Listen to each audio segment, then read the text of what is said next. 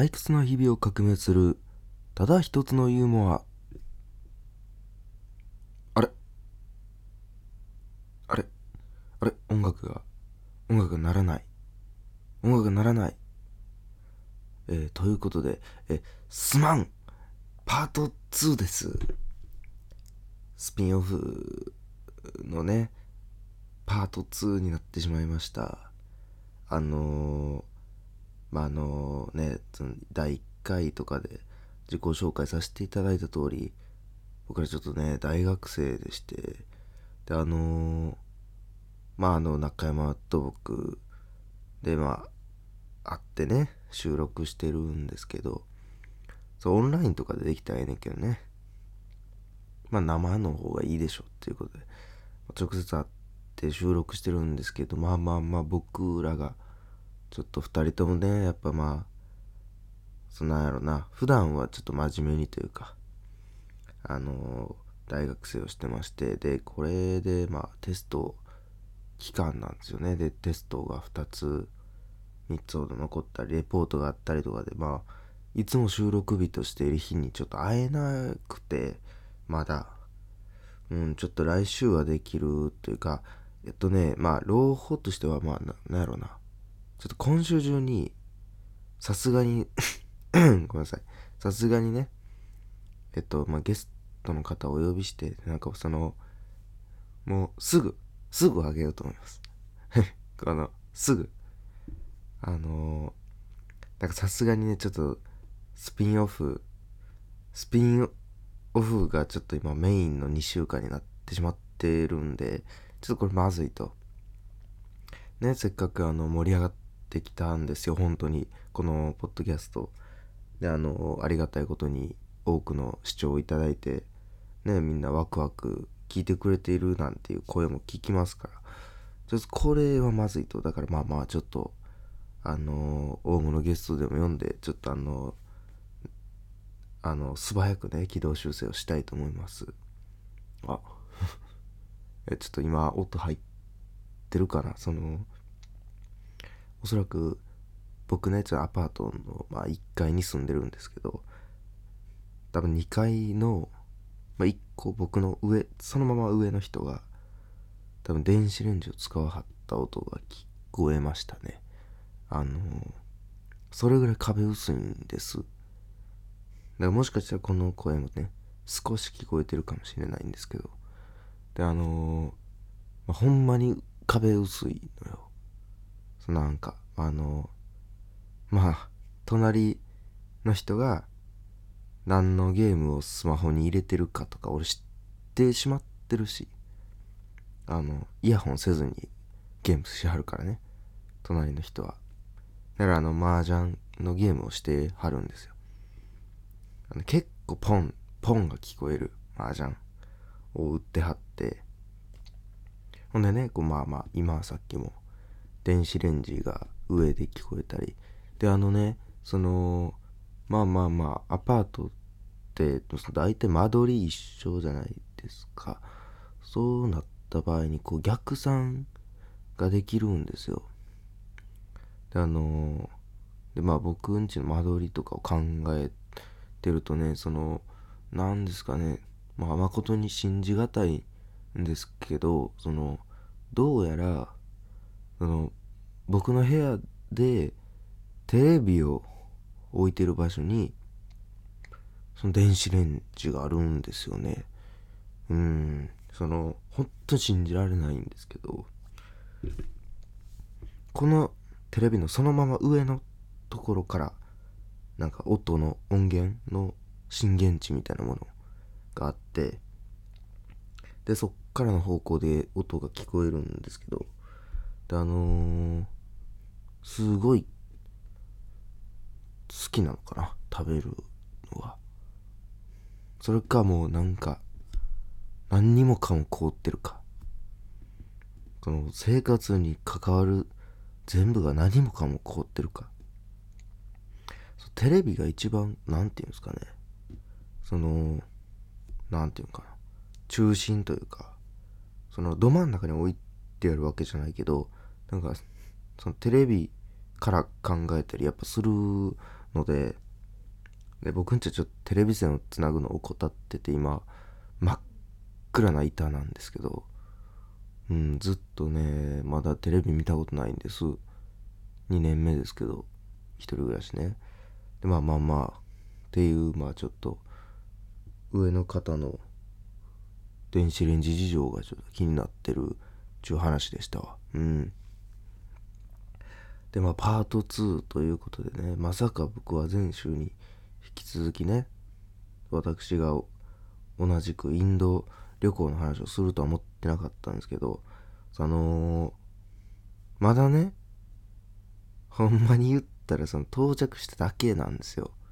あので告知ツイートではあの、ちょっとねあの、言いましたけどインド6日ぐらい行ったんですよね。5泊6日かそれとも6泊7日ぐらい行ってでまだそのフライト合わせて9時間ぐらいしか経ってないんですよ。その序章すぎるところでねまだ止めてっていう。でまあまあまああの前回一番言いたいことがあの行っただけで変わるっちゅうねっつう話でしたから。まあまあまあ到着ぐらいでいいんですけど。でまあこっからはそのまあインドに実際行ってまあどうどうですよね。変わったか変わってないかっつったらそれ変わったと。それが前回で分かったと思うんで今回はあの一体どう変わっていったかっていうとちょっと時系列でねあの正直パート2で終わるはずないんでまたまあななんやろな。冬にもテストあるわけですし。あの秋にもどっちかがしんどい時あります。あの2人で取れないなっていう時が来たらまたパート3以降取っていきたいなと思うんで。まあまああのね。時間関係なくちょっとふらっと20分ぐらい喋ろうと思います。ででん。えまあまあちょっとなんか覚えてもらってる前提というか。前回ね前回前回のあらすじとしましてはそのインディラ・ガンディ空港に到着してでちょっとあの今からホテルに行くからバスでねホテルで行くからトイレだけ済ましとけと。っていうっていうお話やったんですよ。ね。あのあの何ですか？そのインドの交通事情的にね牛が横切ることがあってあのまあまあちょっと止まれないなかなか止まれないと。だから早いトイレ行っときっていうめっちゃインドな感じのことを聞いてトイレに行くというまあところまでだったんですけどまあいよいよね我々ホテルに向かっていくんですよ。でまずね開けたら自動ドアウィンって開いたらむっちゃくちゃ臭いんですよね。その何て言うんですかねあの匂い。ちょっとまあマジでマジでスパイス。すごい。これはねすごいわ。確かに。確かにすごい。インド。インドのスパイスの匂いが15%ぐらい。であとはそのなんかなんやろうなあんまカレーに乗ってても嬉しくないぐらいなんか腐った卵みたいな。あのいい卵じゃなくてねそのいい卵やったらカレーやないか。カレーやないですか。ね。でもそうじゃなくてもう普通にちょっと嫌な卵の匂いと、まあ、スパイスの匂いがグーってしてきて。でまあまあむちゃくちゃいやきついなと思いながら。でもなんかこれきついからこそあなんかこう日本にこう6日経って帰る頃にはなんかこの匂いに慣れてたりするんかなみたいなそのちょっとこう時間6日という時間を思わせるような匂いでもあったんですよ。強すぎて。強すぎて6日先のことを考えてしまうぐらいの匂いやったんですよ。でも結果から言うと次の日にはすごい慣れたんですよ。一回寝るとねむっちゃ慣れるらしいですよ。やっぱ鼻すごい鼻すごいですわ。うん。でまあまあまあこうインディラ・ガンディ空港出てね。でまああのインなんか鉄砲鉄砲をね持ってるんですよ。警備員さんが。こう結構ライフルみたいなの持って立ってはってで撃って挨拶してこう行くみたいな。あの入り口に立ってはって。まあなんかうわもうこれが治安を象徴してるというか。まあなんか厳しい街やなと思いまして。インドのねデリーですか、うん、行きましたけど。でまあホテルに行くバスが止まってる駐車場にみんなでこう列を組んでいくわけですよ。でキャリーケースを握ってね。で、まあ、あのトイレ行くトイレ行っとけよの段階でこの時点でもう注意されてたんですけどどうやらインド人はあの僕ら観光客から、まあ、ちょっとぼったくると悪質なインド人はねそのだからキャリーケースをとにかく握られるんだっていう。そのキャリーケースを握られてグッて強引に握られてであのまあなんか英語やらそれこそ日本人向けに日本語やら「こんにちは」みたいな。でえっ、ー、と言葉巧みにその「運ぶよ」って。よく来たね運ぶよ。スーツケース運ぶよ。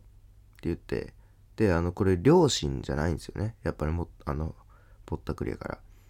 あの結局なんかいやもう全然お金なんかいらないからとか言っても最後にいあのたどり着いたら何円ちょうだいって言ってせがまれるから決して渡しちゃダメだというふうにこうまあ教わってたんですね僕ら。だからまあそうみんな各地で NO NO みたいな声が聞こえるわけですよ。習ってるから。あのインド人が握ろうとしてきたら NO と言いなさいって言われてで僕ら NO NO って言って。でこうまあ渡さないようにするわけですよね。でまあインド人もこうこんにちは。ね。ありがとう。ありがとう。運ぶよ。運ぶよ。みたいな感じで結構日本語で言ってくるんですけど。まあ我々はかたくなにノーと。習ったことはできるんでね。我々も。でそのインドというインド人というそのまずねまあ現地の人というか我々が違法人ですからという特殊性。まずインド人っていう普段出会わない人種にそのこっちのフィールドで会話されるっていう日本語で会話されるっていうそのこのなんかこのいびつさもう存在がいびつじゃないですか。なんかインヒンディー語でなんか無理やりこうスーツケースを取ろうとしてくるんやったらわかるんやけどこっちにすり寄ってきてまた取ろうとしてくるこのいびつさがゆえになんかグッて否定できるんですよね。あのなんやろな。いやいやこっちのフィールドで来るんやったらほんまむちゃくちゃ戦うでっていう。日本語でひどい言葉言うぞっていうのがな根底にあって当になんかよくないけどなんかなんかぶち殺すぞとか言いそうになったのよ。でなんかその後で周りに聞いてもなんか言ったやつもいるらしくて。でもあのねいびつな形で習ってる日本語やからその現地人は伝わらないくてまあまあまあその喧嘩とかにはならずにこうはそうしたんですけど。でまあホテルへ向かうバスに着くんですよ。みんなノーって言いながら。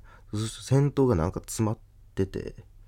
であの先頭何してんのやろうと思って。早荷物積んで乗ってやみたいな。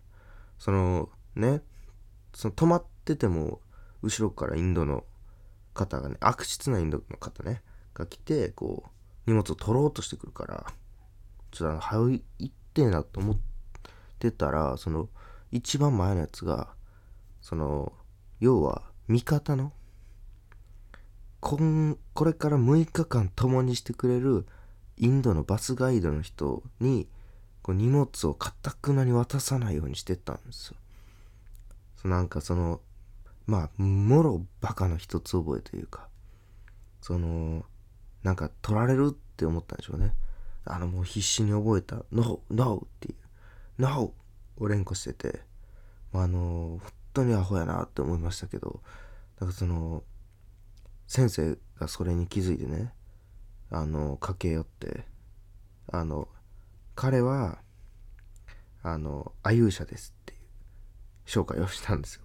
彼は「あゆうしゃです」っていうだけの紹介をして「He is あゆうしゃ」だけの紹介をしてその名前を言ったんですね。その味方でとかじゃなくてなんかその味方でとかこれから共にしてくれるとかいう説明を省いて彼はあゆうしゃですって言ってああもうでもこれだけで全部伝わるんやなっていう。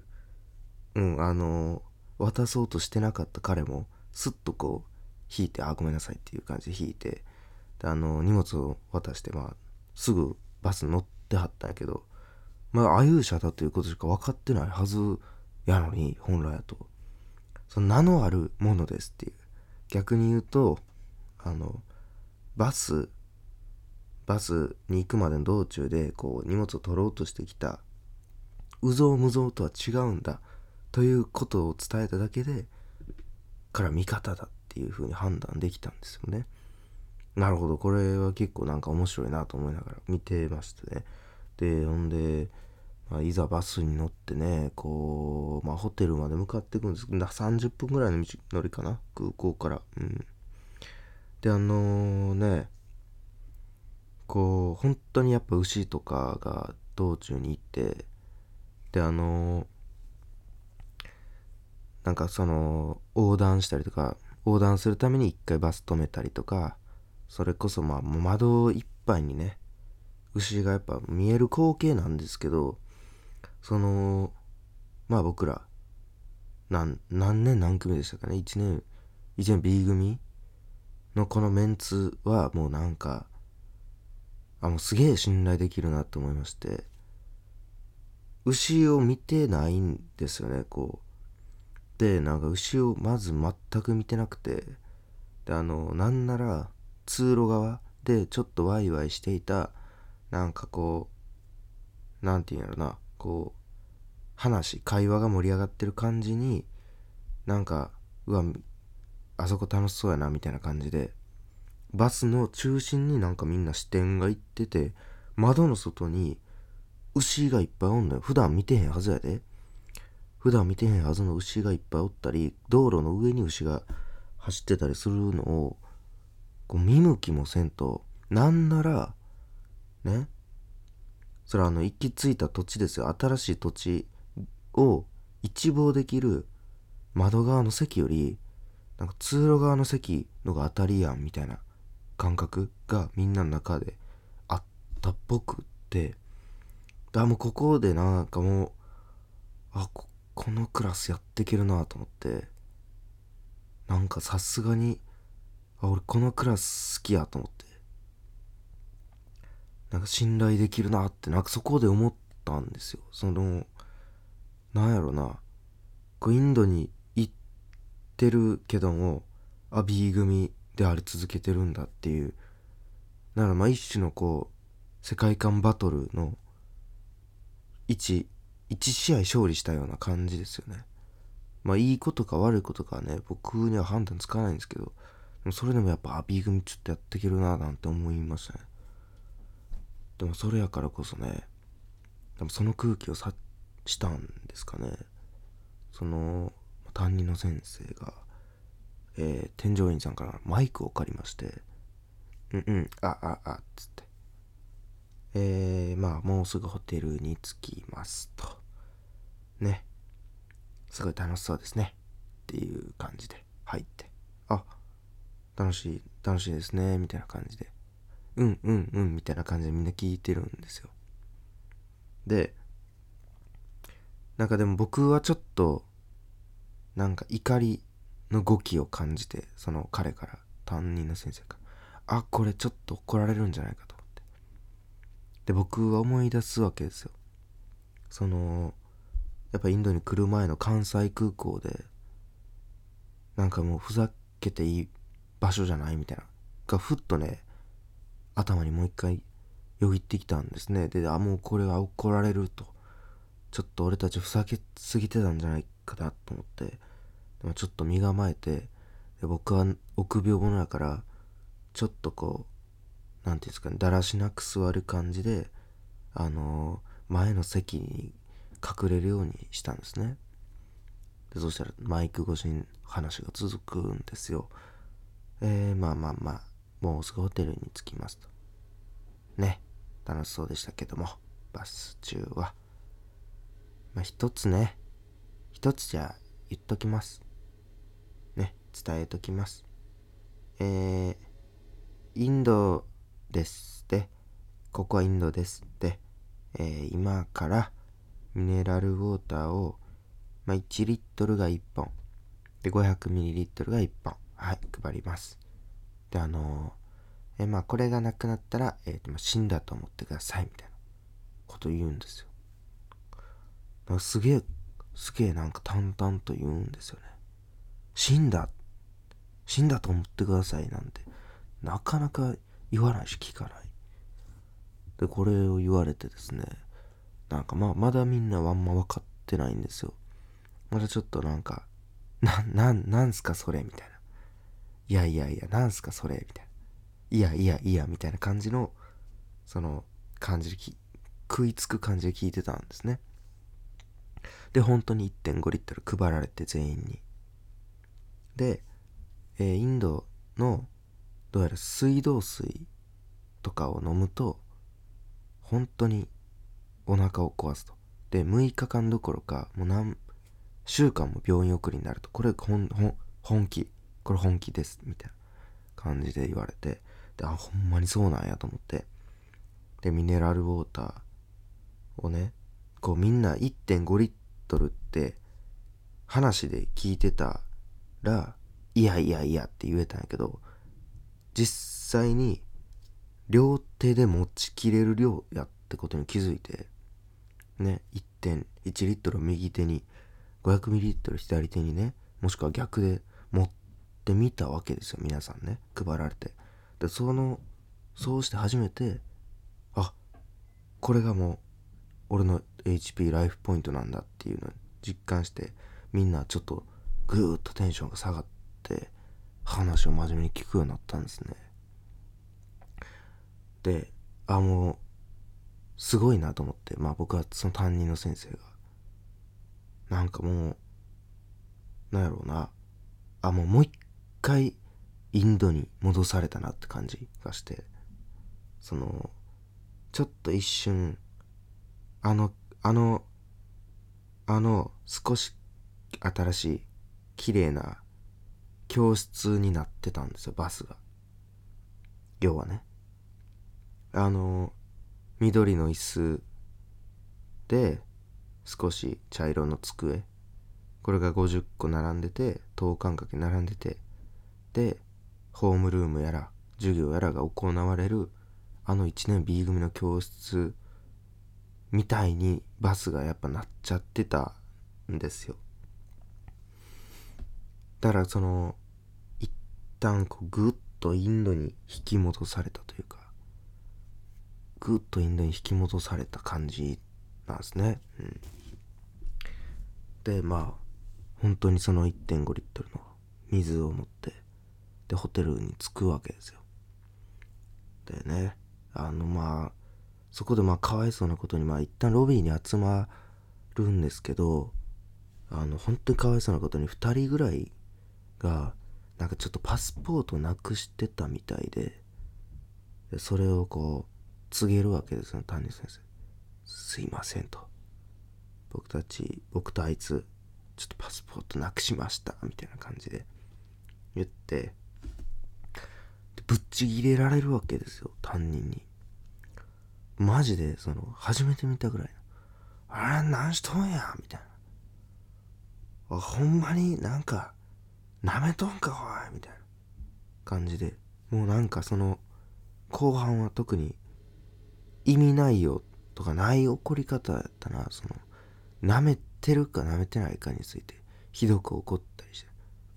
そまずパスポートなくしているということについて舐めてんかって切れてたんやけどその本当に舐めてるかどうかに対して怒ってたっていう。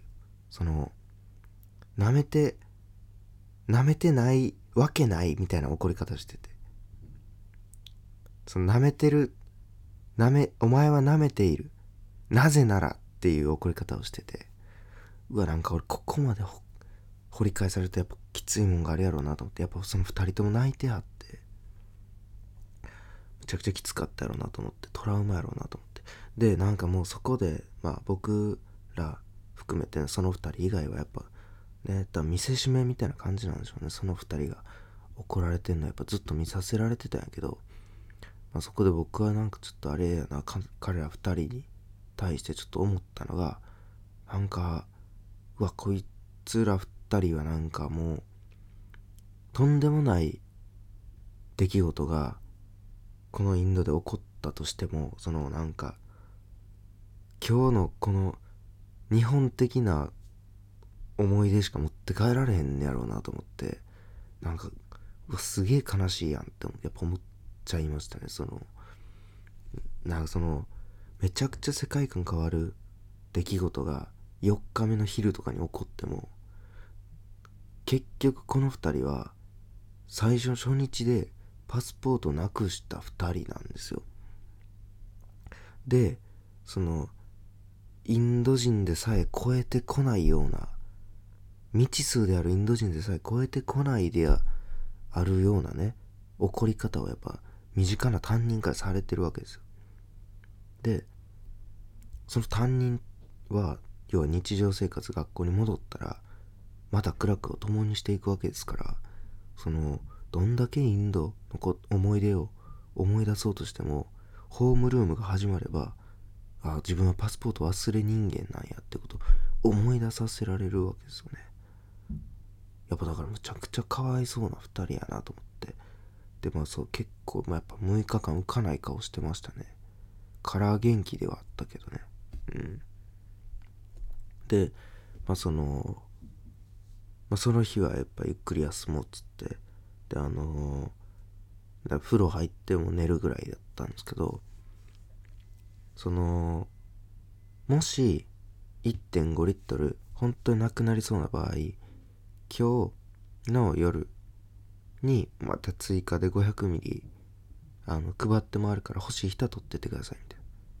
あもうほんそんなやっぱミネラルウォーター大事なんやっていう感じでなんか定期的にミネラルウォーターは配られてだから現地の水道は絶対飲まないって口に含まないってのが徹底されてたんやけどでまあねその2人部屋ですよ。で、まあ、相方にちょっとまあ寝るかっつって。まあまあ風呂入ろうかっつって。その前に。じゃあ俺沸かすわっつって。で俺が沸かすことになったんですよ。でなんかその風呂の蛇口を分からんなりにギュッてまあひねるわけですよね。そしたらその真っ茶色の水が出てきてその比喩じゃなくガチのねガチ抹茶色のの水がブワー出てきてそのまあミネラルウォーターがすぐに頭によぎったんですけどあなんかこれゆえかみたいな。そのこの茶色さのために俺たちはこんなにもペットボトルで水を飲まなければいけないんだってやっぱ思わされるぐらいの茶色やったんやけどなんかそのね皆さんそのこれは違うやんみたいな。そのなんだろうな成分がやばいとかやっと思ってたんよ。そのいやこれは見たわかるでっていう茶色なんよな。そのさすごい茶色なんよな。錆びてんのか分からへんけど。だからそのなるほど下手しい間違って水として飲んでしまうみたいな色じゃなかったのがやっぱ悔しくて。その言われんでもその一回蛇口ひねったら自分で水買うし。うん。なんかそこそんななんかそのなんかアホやと思われてんのがやっぱちょっと悔しかったな先生に対して。うん。でじゃあまあまあ30分ほどあまあ本編本編っていうかインド旅行はね20分ほど喋ってきましたけど。気づきましたまだ1日目なんですよ。まあ正直ねその全日程イベント覚えてるかって言われたら覚えてないんであのあの2日目3日目とかできるわけじゃないんですけど、まあ、特にね印象深い1日目についてはまあまあこんな感じですかね、まあ、僕はその、まあ、次回予告としてねあのあの2日目の朝ホテルのバイキングの話が結構結構これをしたくて結構この友人の話をしたいくてまあ別メインじゃないですけどしたくてまあねちょっと撮ってるみたいなとこあるんで、まあ、2日目まあパート3はさすがにねその話をすると思うんですけどねこれ待望の企画にはならないでしょうね。あのなんやろ本当にインド行ってみたい人がちょっと参考にする動画。動画じゃないわ。ポッドキャスト。みたいな感じになっちゃうんやろうけどなんやろなまあまあそんぐらいでも役割が果たせればいいかな。うん。ってな感じでえー、ね。むちゃくちゃ中山がやっぱみんな恋しくなりましたよね。あのそろそろ聞けると思うんでね。やっぱあの中山ファンの方はもうしばしもう本当にすぐですね。もうしばしお待ちをということで、えー、本日も私京太が、えーえー、担当させていただきました、え、ご視聴ご清聴ありがとうございました。